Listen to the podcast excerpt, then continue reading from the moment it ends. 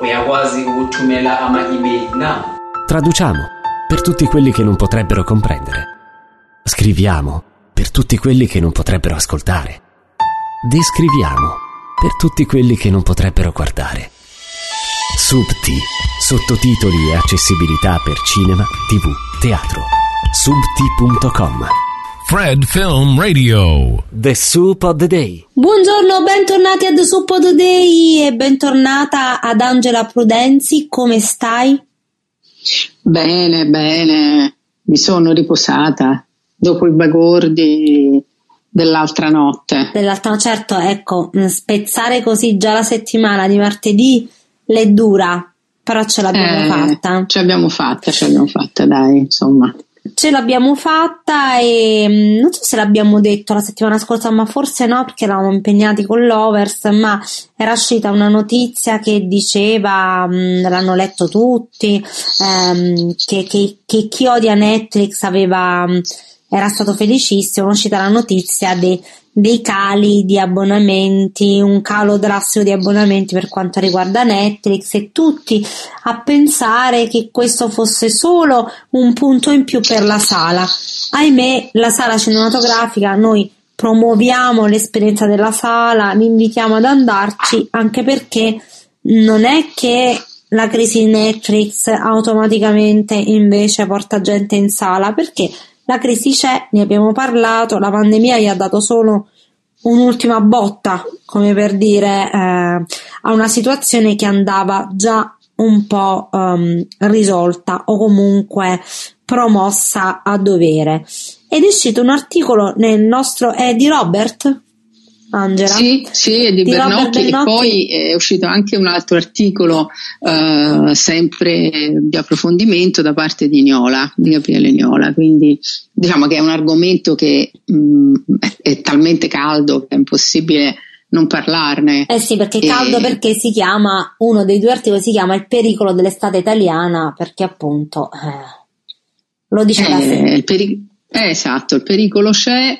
ehm, l'idea che eh, Netflix sia eh, in crisi definitiva mh, non risponde alla realtà poi perché appunto gli articoli mh, indagano e il calo è fisiologico, ci sarebbe da fare tanti discorsi sui nuovi abbonati, eh, sul consolidamento degli altri. Vero è che sembra eh, che anche Netflix stia pensando alla pubblicità perché eh, arrivata a saturazione eh, qualsiasi piattaforma avrà bisogno di ricorrere alla pubblicità. Mm, vedremo come andrà a finire, quello è un nodo.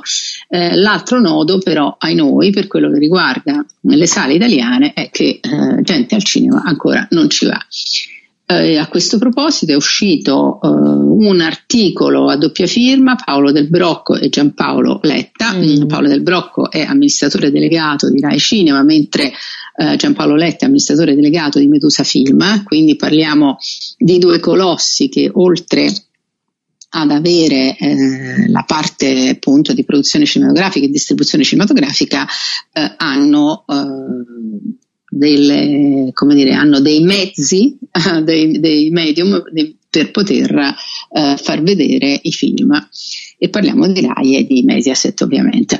Allora, eh, che cosa dicono? Beh, ribadiscono i dati di crisi, eh, questo è evidente. Mm, noi siamo eh, l'ultimo, l'ultimo, scusate, l'unico paese eh, in Europa che ha rispetto al eh, 21 rispetto al 2020 ancora un segno negativo, cioè tutti Ah. gli altri paesi europei sono in crescita e eh, parliamo di crescite serie, nel senso che in Francia eh, siamo al 47,5 in più, in Gran Bretagna al 75%, la Germania 20%, la Spagna 45%, insomma questi sono eh, confronti impietosi, assolutamente impietosi.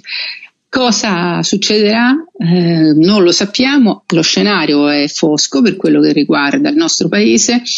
Stanno arrivando molti aiuti da parte del, del governo, del Ministero della Cultura, il PNRR dire, stanzierà molti contributi eh, per quello che riguarda mh, aiuti a, a, un settore che è strategico nel, nel mondo del, della cultura e ovviamente eh, quello dell'audiovisivo e cercheremo di capire, cercheremo di capire perché si parla di finestre, si parla di tax credit alla distribuzione, di tax credit alla produzione, eh, insomma si dovrà venire a capo eh, di qualcosa perché mh, se non si pone un freno a questo, uh, questa perdita di, di, di, spettatori, questa è proprio una vera e propria emorragia, mh, sarà un disastro. Perché poi eh, la cosa strana è che a, questo, a questa emorragia di spettatori eh, che colpisce le sale eh, invece ne risponde una di segno totalmente opposto per quello che riguarda il teatro, cioè il teatro è incredibilmente in crescita e è sempre pieno.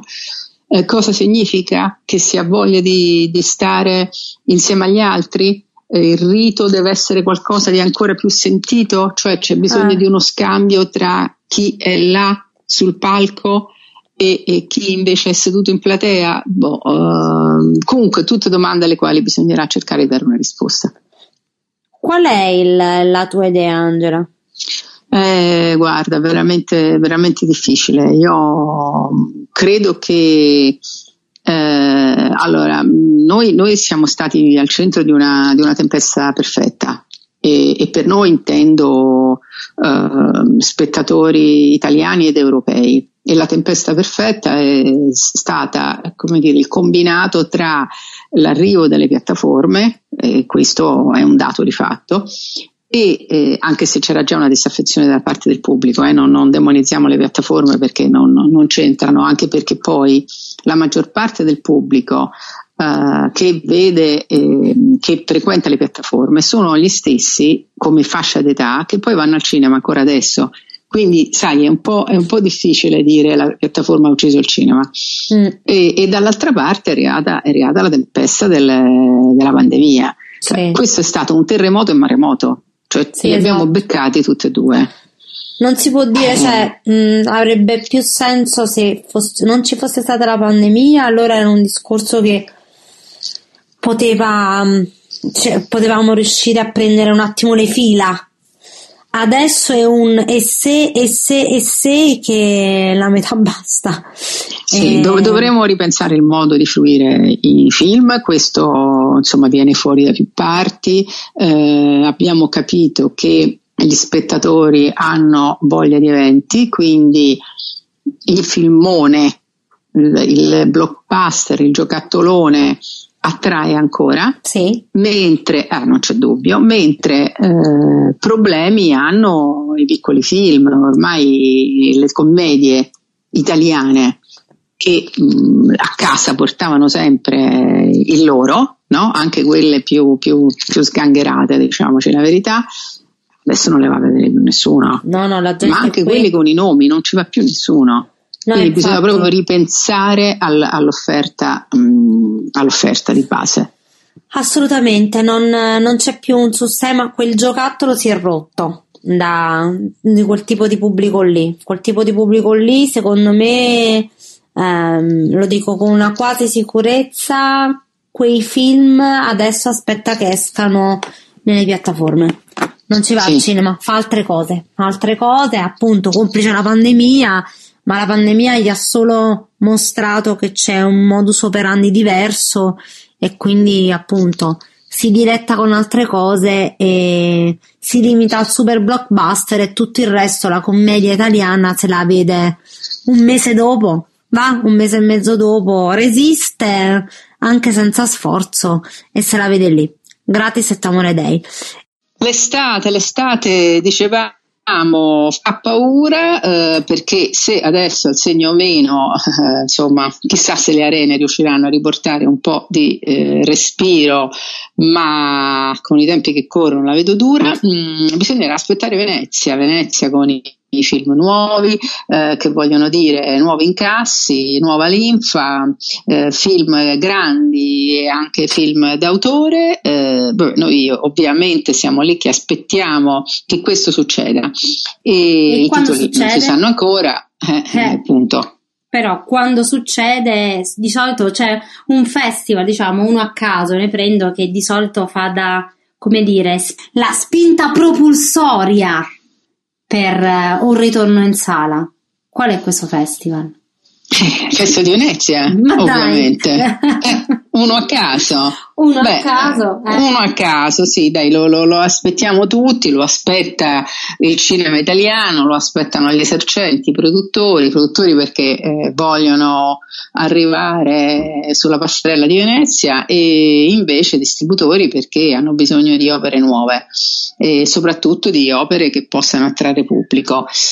Nel frattempo, in attesa dei titoli che, come dicevamo, dovrebbero ricordare al pubblico che esiste la sala, eh, Venezia ha battuto un colpo e il colpo che ha battuto è quello di dirci chi è il leone d'oro alla carriera eh, 2022 e um, un, regista, un regista sceneggiatore che credo tu ami particolarmente, moltissimo, Chiara, vero? Moltissimo, lui è un signor sceneggiatore ed ormai anche un signor sce- eh, regista, Paul Schrader.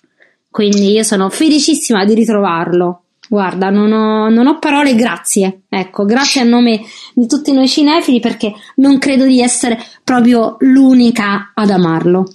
No, non credo proprio. Ieri dopo la notizia, dopo che, che, era stato diramato il comunicato stampa ho avuto modo di leggere commenti iperpositivi perché è un regista molto amato dai cinefili e quindi da, dagli spettatori ideali del Festival di Venezia ma non solo perché anche chi come dire, magari conosce meno eh, i suoi film eh, oppure non, non, ha avuto modo di, di eh, capire la sua grandezza vedendo il collezionista di carte che mh, peraltro ricordo in questi giorni eh, si può vedere proprio su, su Sky eh, beh, eh, si ricorda sicuramente i film che ha sceneggiato, eh, mh, insomma, ricordiamolo, perché è lo sceneggiatore di Toro Scatenato, di Taxi Gra- Driver, di Complesso di Colpa, insomma credo che questi tre titoli bastino e avanzino per far capire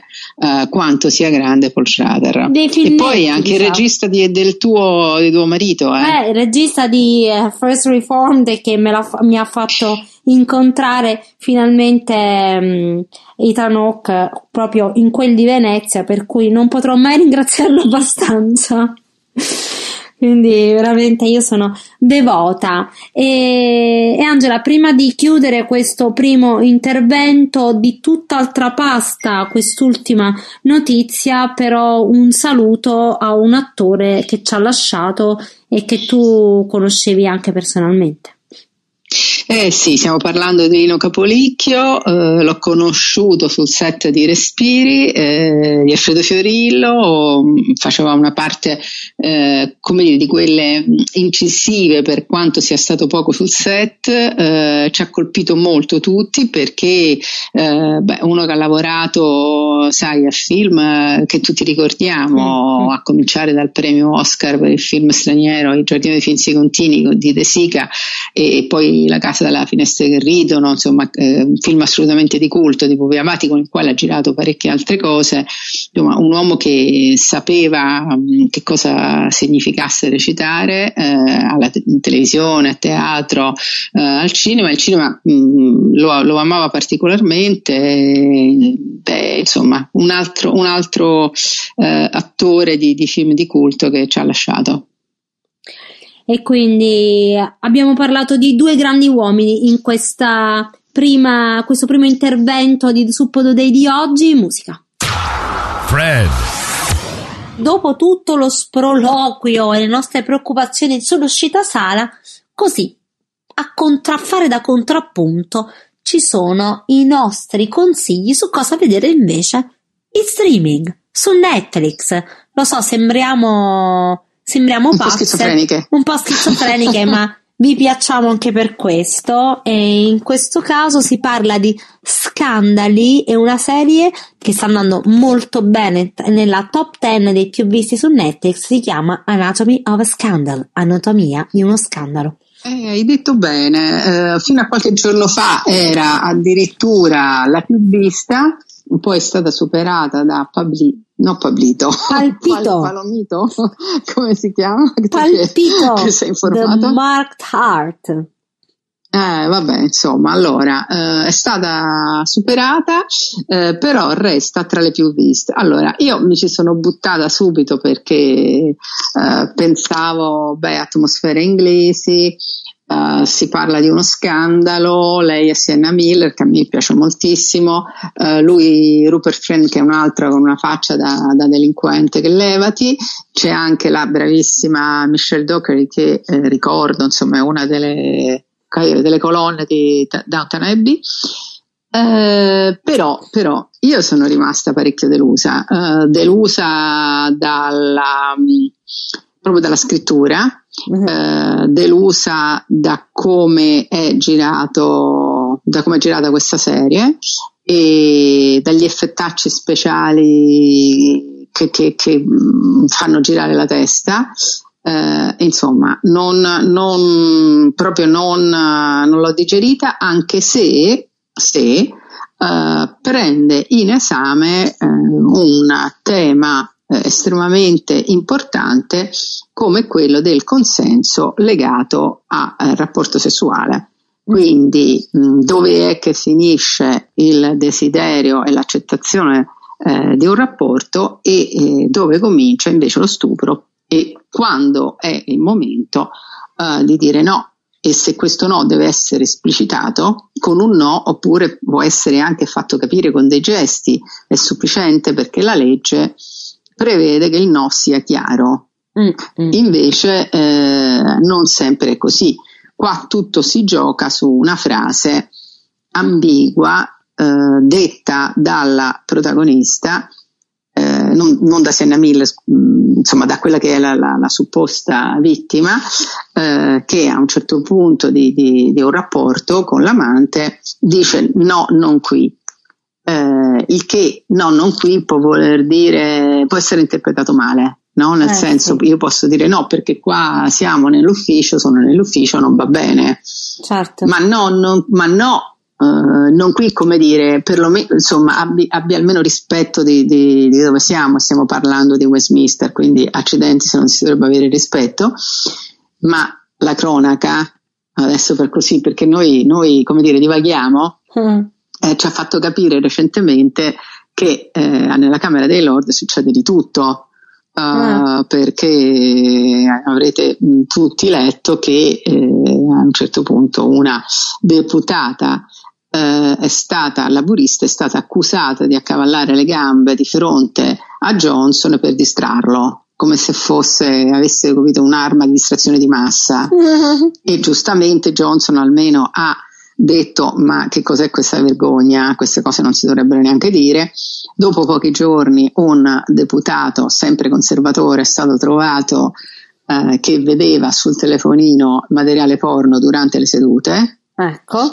E, e poi sono venute fuori altre cose anche tra le deputate conservatrici, perché sembra che siano più appannaggio dei, dei- dei conservatori queste- questa mh, abitudine insomma di essere un po' maci, di avere un atteggiamento maschilista, forse, forse si sentono più forti. E, e alcune collaboratrici hanno, hanno detto, beh insomma noi siamo state importunate, hanno provato a baciarci, a avere dei rapporti, insomma sembra che sia all'ordine del giorno. Ecco, quindi lo scandalo c'è, è serio, eh, tocca un nodo, ehm, purtroppo la realizzazione non è all'altezza del tema.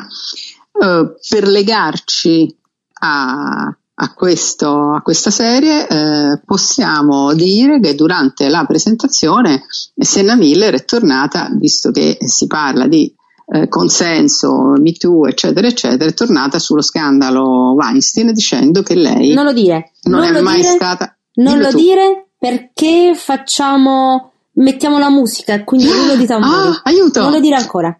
Fred Film Radio. Ti ho interrotta Angela, l'ho interrotta, eravate lì tutti quanti che aspettavate di sapere cosa ha detto Sienna Miller a proposito dello scandalo, di uno scandalo a proposito di lui, nient'altro che lui, Harvey Weinstein, e ora Angela.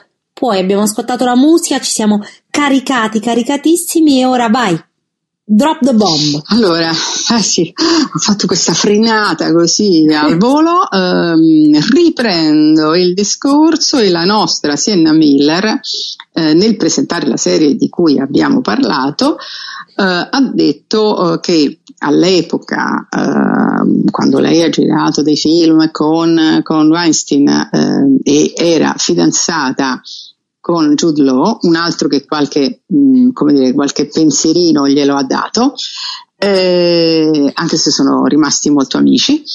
E dunque mh, mm, sembra che la sola presenza del divo accanto a lei eh, sia stata sufficiente per tenere il produttore distante, nel senso che con lei non ha mai eh, tentato nessun approccio sessuale, solamente una volta lei ha avuto la come la percezione di quello eh, che poteva essere il suo carattere nascosto perché lei eh, mentre girava i film diciamo che era molto giovane se la, eh, se la viveva per cui la notte faceva spesso tardi lui era venuto a sapere queste cose e un giorno l'aveva chiamata in produzione e gli aveva urlato contro di tutto eh, ergendosi sopra la sua testa lei era seduta e lei ha avuto molta paura, ha avuto molta paura, poi lui gli ha detto no ma guarda scusami è che io uh, sono molto affezionato a te, ci tengo, tu sei bravissima, volevo proteggerti.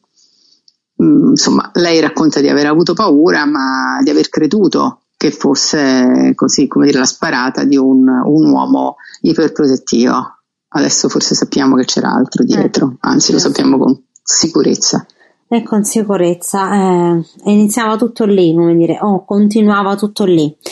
E visto come siamo serie tra, il, tra la cronaca e le, le uscite streaming e sala, concludiamo questo appuntamento di oggi con Suppo Day. Io e Angela e forse Angelo Torniamo domani per l'ultima puntata della settimana e per questa prima settimana di maggio in compagnia nostra del Morning Show di Fred tutti i giorni alle 10 e in podcast. A domani, ciao, grazie di averci ascoltato. Fred, Fred, Fred, Fred. Hello and welcome to Fred Film Radio. I'm Amani Mohammed. Fred Film Radio, sono Paolo De Marchi. 簡単にそのセンスの作品のあの紹介を。Fred Film Radio, sono Dana Knight. Clémence Ferry-Latour pour Fred Film Radio, en direct du Festival de Cannes. Fred, Fred, the festival experience in 23 languages. Fred Film Radio. 24/7 on Fred.fm and smartphone apps. Il 37% degli utenti dichiara di attivare l'audio sui social perché grazie ai sottotitoli ne giudicano il contenuto interessante. Non sottovalutare l'importanza dei sottotitoli per determinare il successo dei tuoi contenuti. Subti, sottotitoli professionali per facilitare la fruibilità dei contenuti video.